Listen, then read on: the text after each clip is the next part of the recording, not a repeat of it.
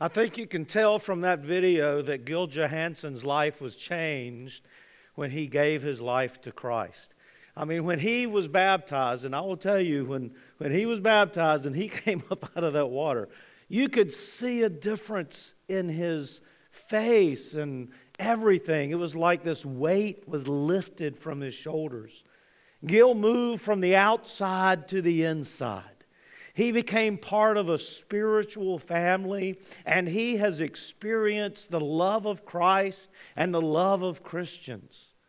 Outside in is the theme of this series we're doing in the book of Acts, written by Luke, who was truly an outsider. Luke was the only non Jewish author of the Bible. But through his words and his historically accurate account of the life of Christ and the beginning of the church, we can see what it means to move from the outside to the in. We can discover that for ourselves. One of the primary teachings of the New Testament informs us about how to move from the outside in. How do we move from being outside of Christ to having Christ live within us through His Spirit? Now, we know the problem is sin. This is something that we all have to deal with sin. We have been so far away from God. Uh, and like Gil, maybe you think, man, there, you know, how could I have a relationship with God when I have done the things that I've done? How can I be saved when I've been so far from God? Well, the answer is found in this week's passage. And this is the big idea. In order to rise, and, that, and by that I mean rise to a new life, we have to die. We have to die to our old life. And in baptism, we die and we rise to a new life. Now, Luke shared this account of the first gospel sermon in Acts chapter 2. And in that passage, Peter went out and he confronted the people about their rejection of Jesus, and he convinced them that Jesus was indeed Messiah.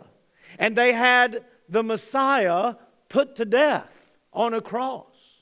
So we read in Acts 2:36, therefore, Peter said, let all Israel be assured of this, God has made this Jesus whom you crucified both Lord and Messiah. Now, that could be a pretty stunning statement considering the fact that many of those people had been right there and they had been calling for the crucifixion of Jesus when Jesus was on trial.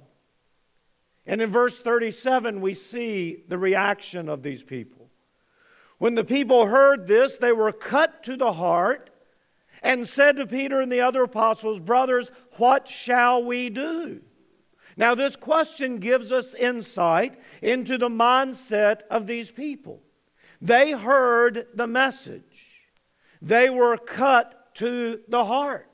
Now, the Greek word translated cut here also means to pierce, to sting, to stun, or to smite. It implies the idea of sudden and acute grief. They were stunned with anguish and alarm at what Peter had informed them about. The fact that they asked the question informs us that they believed the message. Why ask the question if you don't believe? If you don't believe what Peter's telling you, you're not going to say, Well, what are we going to do about this? But they did believe. And they were upset that the Messiah had been put to death by his own countrymen, by they themselves, their deep sense of guilt at having done this, and the fear of God's wrath. The Holy Spirit, we can see, was convicting them of their sin. The Holy Spirit had used Peter's spoken word to prick their hearts. And they were moved and they were challenged to evaluate their relationship with God, and they found themselves lacking.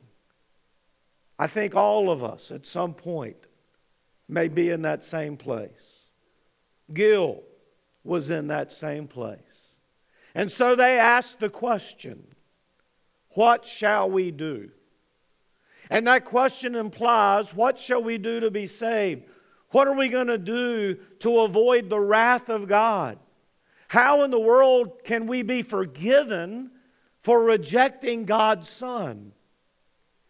This is important for us to take note of.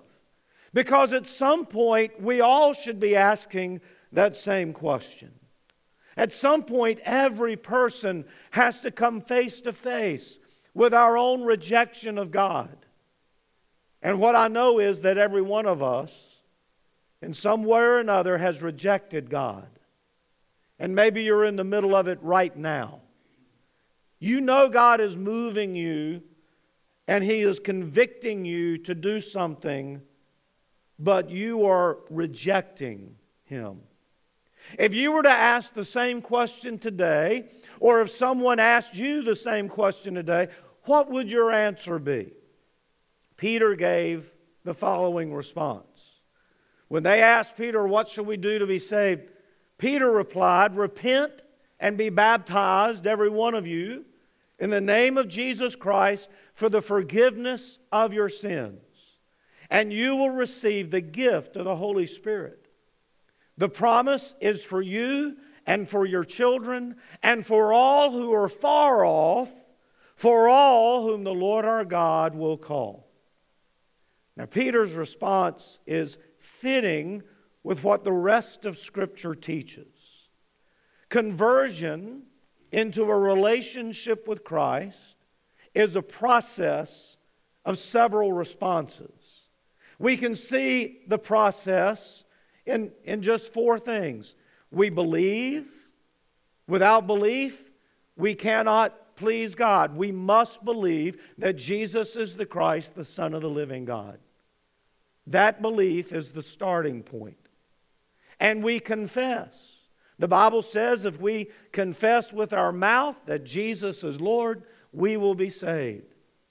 And as Peter said here, we must repent. Jesus said, unless you repent, you also will perish.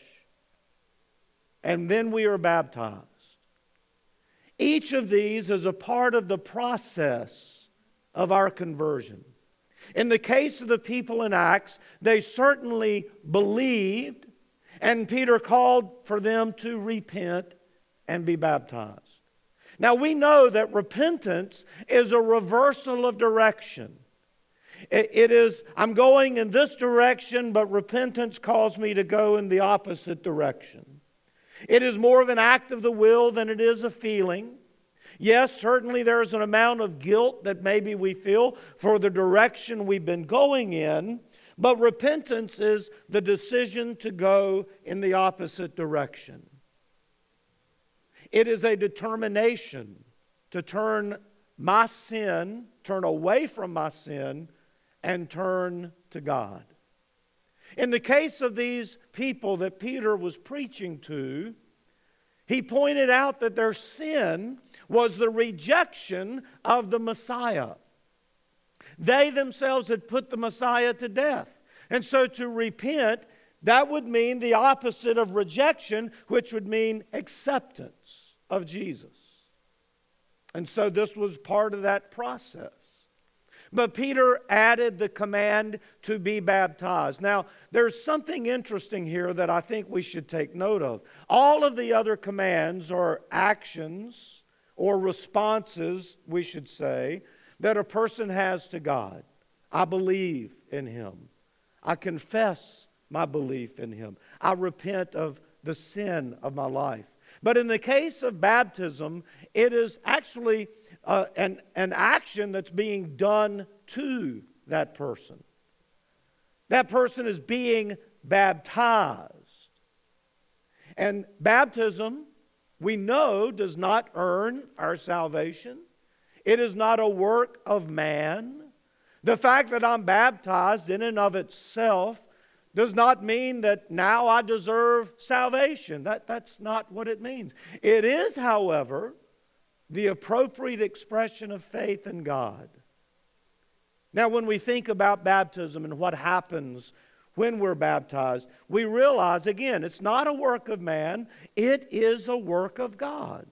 In Colossians 2, we read, beginning in verse 11, In him you were also circumcised with a circumcision not performed by human hands. Your whole self, ruled by the flesh, was put off when you were circumcised by Christ. And get this, verse 12 having been buried with him in baptism, in which you were also raised with him through your faith in the working of God who raised him from the dead. When you were dead in your sins and in the uncircumcision of your flesh, God made you alive with Christ. He forgave us all our sins, having canceled the charge of our legal indebtedness, which stood against us and condemned us. He has taken it away, nailing it to the cross. Now, Jesus, or Paul is writing there in Colossians, that baptism is not a work of man, it is the work of God. God circumcising the sin, the flesh, away from us. God taking it away. It is God who is forgiving us. It is God who is pouring His Spirit into us. It is God who makes us alive now when we were dead. We were buried with Christ in our baptism. When the Jews asked how they could be saved, they expressed that belief in the message Peter preached. And Peter said, Repent and be baptized for the forgiveness of your sin and the gift of the Holy Spirit. So, this is what we here at Christ Church believe about baptism and the process of salvation, that it is a part of that process. It's not the most important part, but it is a part. So the question a lot of people have is well, is it essential? And I sort of, I, I, sort of get concerned about that word. I, I can't tell you that God can't claim a person saved who has not been baptized. That's, that's not my point. But I can't imagine why we would argue about whether we should be baptized or not.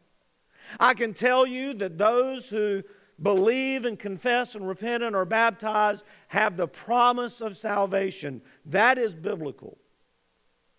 I can say that we are saved by Jesus. When the Holy Spirit comes into us, we become new creatures in Christ. God determines when and where and how we are saved. But the Bible does teach that baptism is the culmination of that process of conversion. Now, one way that it's helped me to think about this is, uh, and we just celebrated Christy's birthday yesterday. I'm, I'm going to just tell you now, I got, her, I got her age wrong here. Is it okay if I tell this? I don't want to get in trouble after church, okay? Um, so we, we, we, were try, we were trying to think of how many candles to put on that cake. And me and the girls were trying to think, how, okay, how, how old is she? And so I thought, okay, I, am eight years older, so uh, I, I, I'm going to be 62 in my next birthday, so she's got to be 54. The problem was, I'm going to be 61 at my next birthday. so, so when you get old and you can't even remember your own age, there's a problem there, okay? But she took it like a champion, uh, I hope. but when you think about your birthday, all right, okay, is that the day you became a human being? The birthday? No.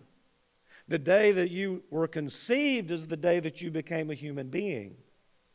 But the day that we recognize as your birthday is the day that you were born nine months, uh, you know, around there later. So, when did you become a Christian? When were you born again? You know, if you think about it, I, I believed in Jesus before I, fo- I chose to follow Jesus. Belief was conceived in me very early on in my life. But later, I accepted Christ when I realized what my sin had done. And I repented and I was baptized into Christ and I was born again. That is the picture of what baptism does. Can someone be saved who hasn't been baptized? Now, that's another question that people come at me with. Uh, and I think we have to admit that we're not the judge, right? None, no one in this room is going to be sitting on the throne judging whether I'm going to go to heaven or you're going to go to heaven. God is the one who grants salvation in His time and in His way. However, the New Testament assumes that every follower of Christ, every believer, will accept this beautiful gift from God. Jesus did not give the church the option about whether to baptize disciples or not. In the Great Commission in uh, Matthew chapter uh, uh, 20, Jesus said, Go and make disciples of all nations, baptizing them in the name of the Father and the Son and the Holy Spirit. He didn't give us the option. So if we don't have the option about whether we're supposed to baptize people, those who choose to follow Christ, would they, would they also have that? I mean, I know we have the option, we can choose to do it or not, but it just makes sense that it is something that is expected. What are the benefits of baptism? Well, real quick, three quick benefits. We become disciples, followers of Christ. Uh, we get connected to God. We form a relationship with God, and we are saved through faith. This is what the Bible says. Nowhere in Scripture is baptism described as an outward sign of an inward faith. It's not there. If you can find it there, bring it to me and I will begin to preach it. I promise you. But it isn't there. But these things that I have mentioned are biblical, scriptural. I'm not going to argue about who's going to go to heaven or hell. It's not my place. I'm not going to argue about the exact moment that we're saved. But I will argue that leaving baptism out of that equation is not biblical. It is not what the Bible teaches. We should say what the Bible says when it comes to all things. And the Bible makes, makes it pretty clear that our baptism is a part of that process of salvation. So let's be clear baptism, apart from faith, is just getting wet. Baptism, just to satisfy another person's desire for me, is just me getting wet. Baptism is just something to check off a box. Well, that's just getting wet. Baptism must follow belief and repentance. And if we don't understand sin, we don't understand our need for repentance, why would we think there's a need to wash it away and be forgiven of it? Obviously, those who heard Peter's message accepted what he had to say about it, and they were baptized. In fact, in verse 40 and 41 of Acts 2, with many other words, he warned them and he pleaded with them Save yourselves from this corrupt generation. And those who accepted his message were baptized. Everyone that accepted his message was baptized. And about 3,000 were added to their number that day. About 3,000 people baptized at that moment. They got it. They didn't argue about it. They didn't complain about it. They didn't fuss about it. They accepted his message and they were baptized. Simple as that. Now, I imagine almost every person here today has been immersed. But I want to make sure that we're all on the same page when it comes to this idea of baptism. Before you leave today, I want you to know the answers to a couple of questions. One, why should I be baptized? Well, Baptism is a pledge of a clean conscience towards God. We read in 1 Peter chapter 3 and verse 21, and this water symbolizes baptism. He was talking about the flood that Noah was saved in the ark from. And he says, This water symbolizes baptism that now saves you also. Not the removal of dirt from the body, but the pledge of a good conscience toward God. It saves you by the resurrection of Jesus Christ. Number two, baptism unites us with Christ. In Romans 6, verses 3 and 4, we read, Or don't you know that all of us who were baptized into Christ were baptized into his death? We were therefore buried with him through baptism into death, in order that just as Christ was raised from the dead through the glory of the Father, we too may live a new life.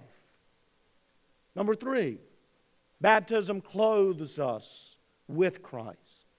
In Galatians 3 26 and 27, you are all sons of God through faith in Christ Jesus. For all of you who are baptized into Christ have clothed yourselves with Christ. It sounds like there's more going on than just doing something to put on a show. It sounds like God is doing something when we submit ourselves to baptism.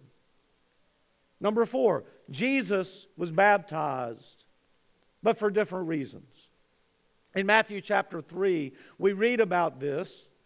But John tried to deter him. Jesus comes up to John the Baptist as he's baptizing people. John tried to deter him. I need to be baptized by you, and do you come to me? And Jesus replied, Let it be so now.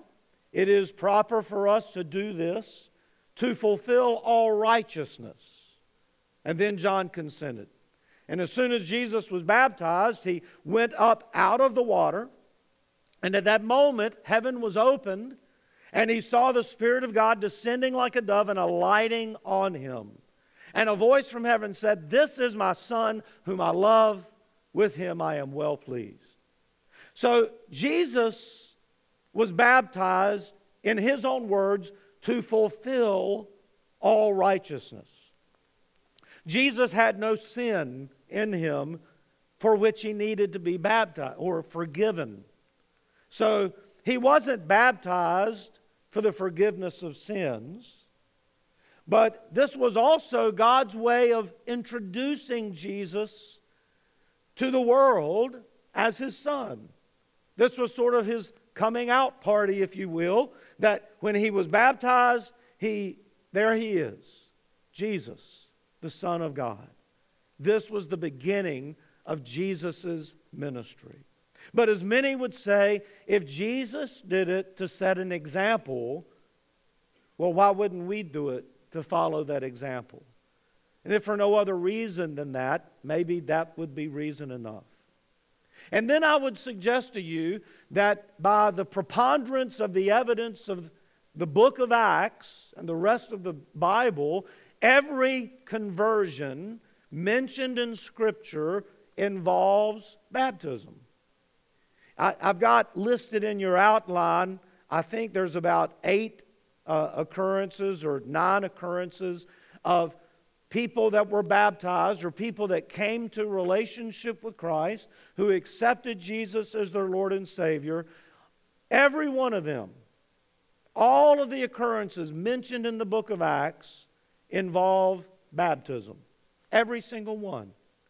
And I want you to read those. You take those, we're not going to read them all today, but you take that list and you look over them and you see that every single time we read about a person receiving Christ in the book of Acts, baptism is a part of that process.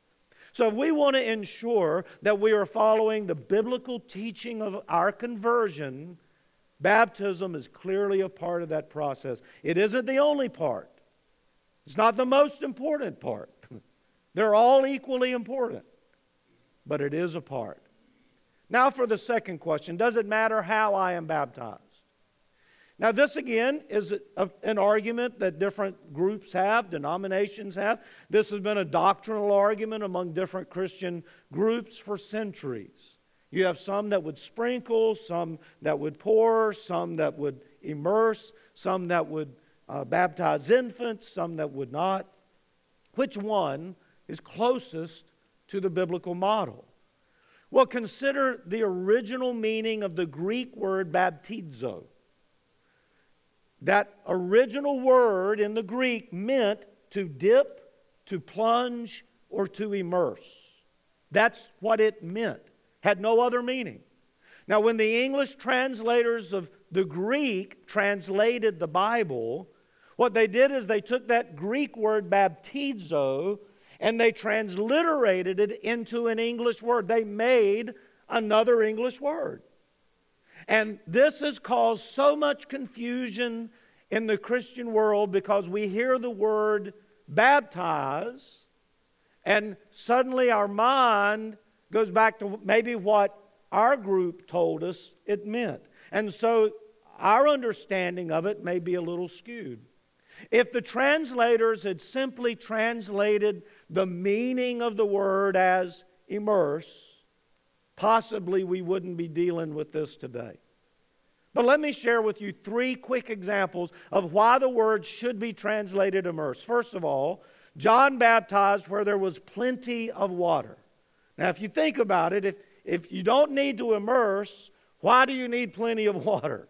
Okay? If you just want to take a little cup and pour it on somebody's head or sprinkle some water, you don't need a body of water. But notice in John 3:23. Now John also was baptizing at Aenon near Salim because there was plenty of water and people were coming and being baptized. You might remember what we already read about Jesus' baptism. The, the scripture says he came up out of the water. We read the example of Philip and the Ethiopian eunuch in Acts 8 38. And he gave orders to stop the chariot. The eunuch did. And then Philip and the eunuch went down into the water and Philip baptized him. It's pretty obvious they got into the water. Why would that be necessary if immersion wasn't the form? And then if you think about what Romans 6 4 through 5 tells us it is a death, burial, and a resurrection. We were therefore buried with him through baptism into death, in order that just as Christ was raised from the dead through the glory of the Father, we too may live a new life. For if we have been united with him in a death like his, we will certainly also be united with him in a resurrection like his. So when you think about immersion, the person goes under the water and they come up out of the water. Logically speaking, if you're going to bury someone, would you sprinkle a little dirt on them? Would you take a cup and pour a little dirt on top of them? No. You would cover them completely. So to me, Immersion is the form of baptism that best fits the biblical example. And in terms of infants being baptized, we know that Peter said, Repent and be baptized. There's no way that an infant has any knowledge or understanding of who Jesus is or what sin is. So an infant could not believe and confess and repent. So we do not practice infant baptism here at Christ Church. Now, if you were sprinkled and you decide you should be immersed, there's some people that think, well, would, would my family be disappointed in me? Is it a rejection of everything that I've been taught all my life? Well, I would look at it in a different way. It's just following through with what you have learned and grown to discover. Now, you can thank those spiritual leaders who had a part in leading you to faith all those other years, but don't reject what you know to be true. Like Gil, when you discover, hey, I didn't even know this was there, just follow through. Obey God. The choice, as always, is yours. But today you do have a choice. Again, think about Gil Johansson, what he said. His life was changed when he submitted to Christ in baptism. He believed that Jesus was the Christ, the Son of the living God, before he came to accept Christ. He had even probably repented of some things that he had done in his life, but those things were still lingering in his heart and mind. But when he was baptized, he came up out of that water a new man, and he was cleansed. I want to close with a, a story that I read from Lee Strobel. Lee is a, a, a great Christian author. Uh, he says, We were doing a baptism service at their church. We told people before they came up to the platform to be baptized to take a piece of paper, write down a few of the sins they've committed, and fold the paper. And when they come up to the platform, there was a large wooden cross on the stage. And they were to take that piece of paper and take a pin, pin it to the cross, because the Bible says our sins are nailed to the cross with Jesus and fully paid by his death. And then, after they did that, they were to turn to the pastor and they were to go to the baptismal, they were to be baptized. Later, he received a letter from a woman who was at that service, and he shared this letter. And the letter says, I remember my fear. In fact, it was the most fear I remember in my life. I wrote as tiny as I could on that piece of paper the word abortion. I was so scared someone would open the paper and read it and find out it was me. I wanted to get up and walk out of the auditorium during the service.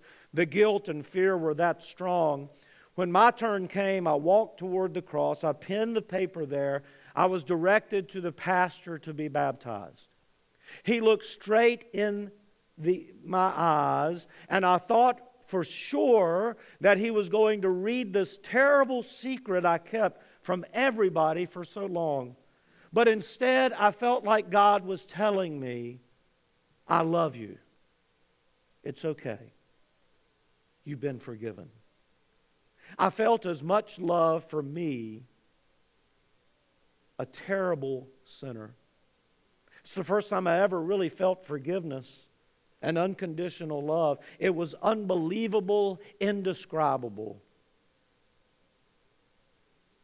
That's sort of the way Gil expressed his feelings. Do you have inside of you a secret sin that you wouldn't ever want to write down on a piece of paper out of fear that somebody might find it and open it up and figure out that's your handwriting? Let, let me tell you something about the Jesus that I know and that we worship here. Not only does he want to adopt you as his child, he wants to lift the weight of that guilt off of your shoulders. I've heard some people comment about this new baptism, baptistry we have. I don't know if y'all know it, but we spent a lot of money on that nice baptistry up here, and it, it don't work. It's leaking. We've had tons of problems. So we said, forget that. We're going to get one that works. So we got this, this baptistry here. And I've heard some sort of negative comments about it. somebody, somebody said, Man, that looks like a coffin. you know, and I'm like, You know what? It, it sort of does, but in a way it is. Because when we get in it for the right reasons, with the right heart, our old sin dies. Our old self dies and is taken away. And when we rise up out of that, a new person comes in Christ. That's the Holy Spirit. So, friend, think about it. Do you need to be changed? Do you need to die to your old self and rise to become the person that God wants you to be? Father, thank you for offering to us this opportunity for change. The idea that our sins can be washed away and we can be cleansed in this amazing uh, way. I mean, God, th- th- this is a great gift. I pray that your spirit would move in someone today, whatever struggle or sin they may be dealing with. Help them to know that they can start fresh today. They can be baptized into Christ. If they believe that Jesus is the Christ, the Son of the living God, they put their faith in Him. If they repent of the sin that has separated them from you, if they give their testimony of faith that they believe Jesus is your Son, and they are baptized, they have the promise of forgiveness. So move in us through your Holy Spirit, Father. Convict us of what we need to be convicted of. And for those of us who have already been baptized, we pray, God, that you will continue to help us grow in Christ. Your Spirit is constantly moving in us to become better. May we not become complacent, Father. And now, Lord, we pray all of these things in the name of Jesus, our Savior.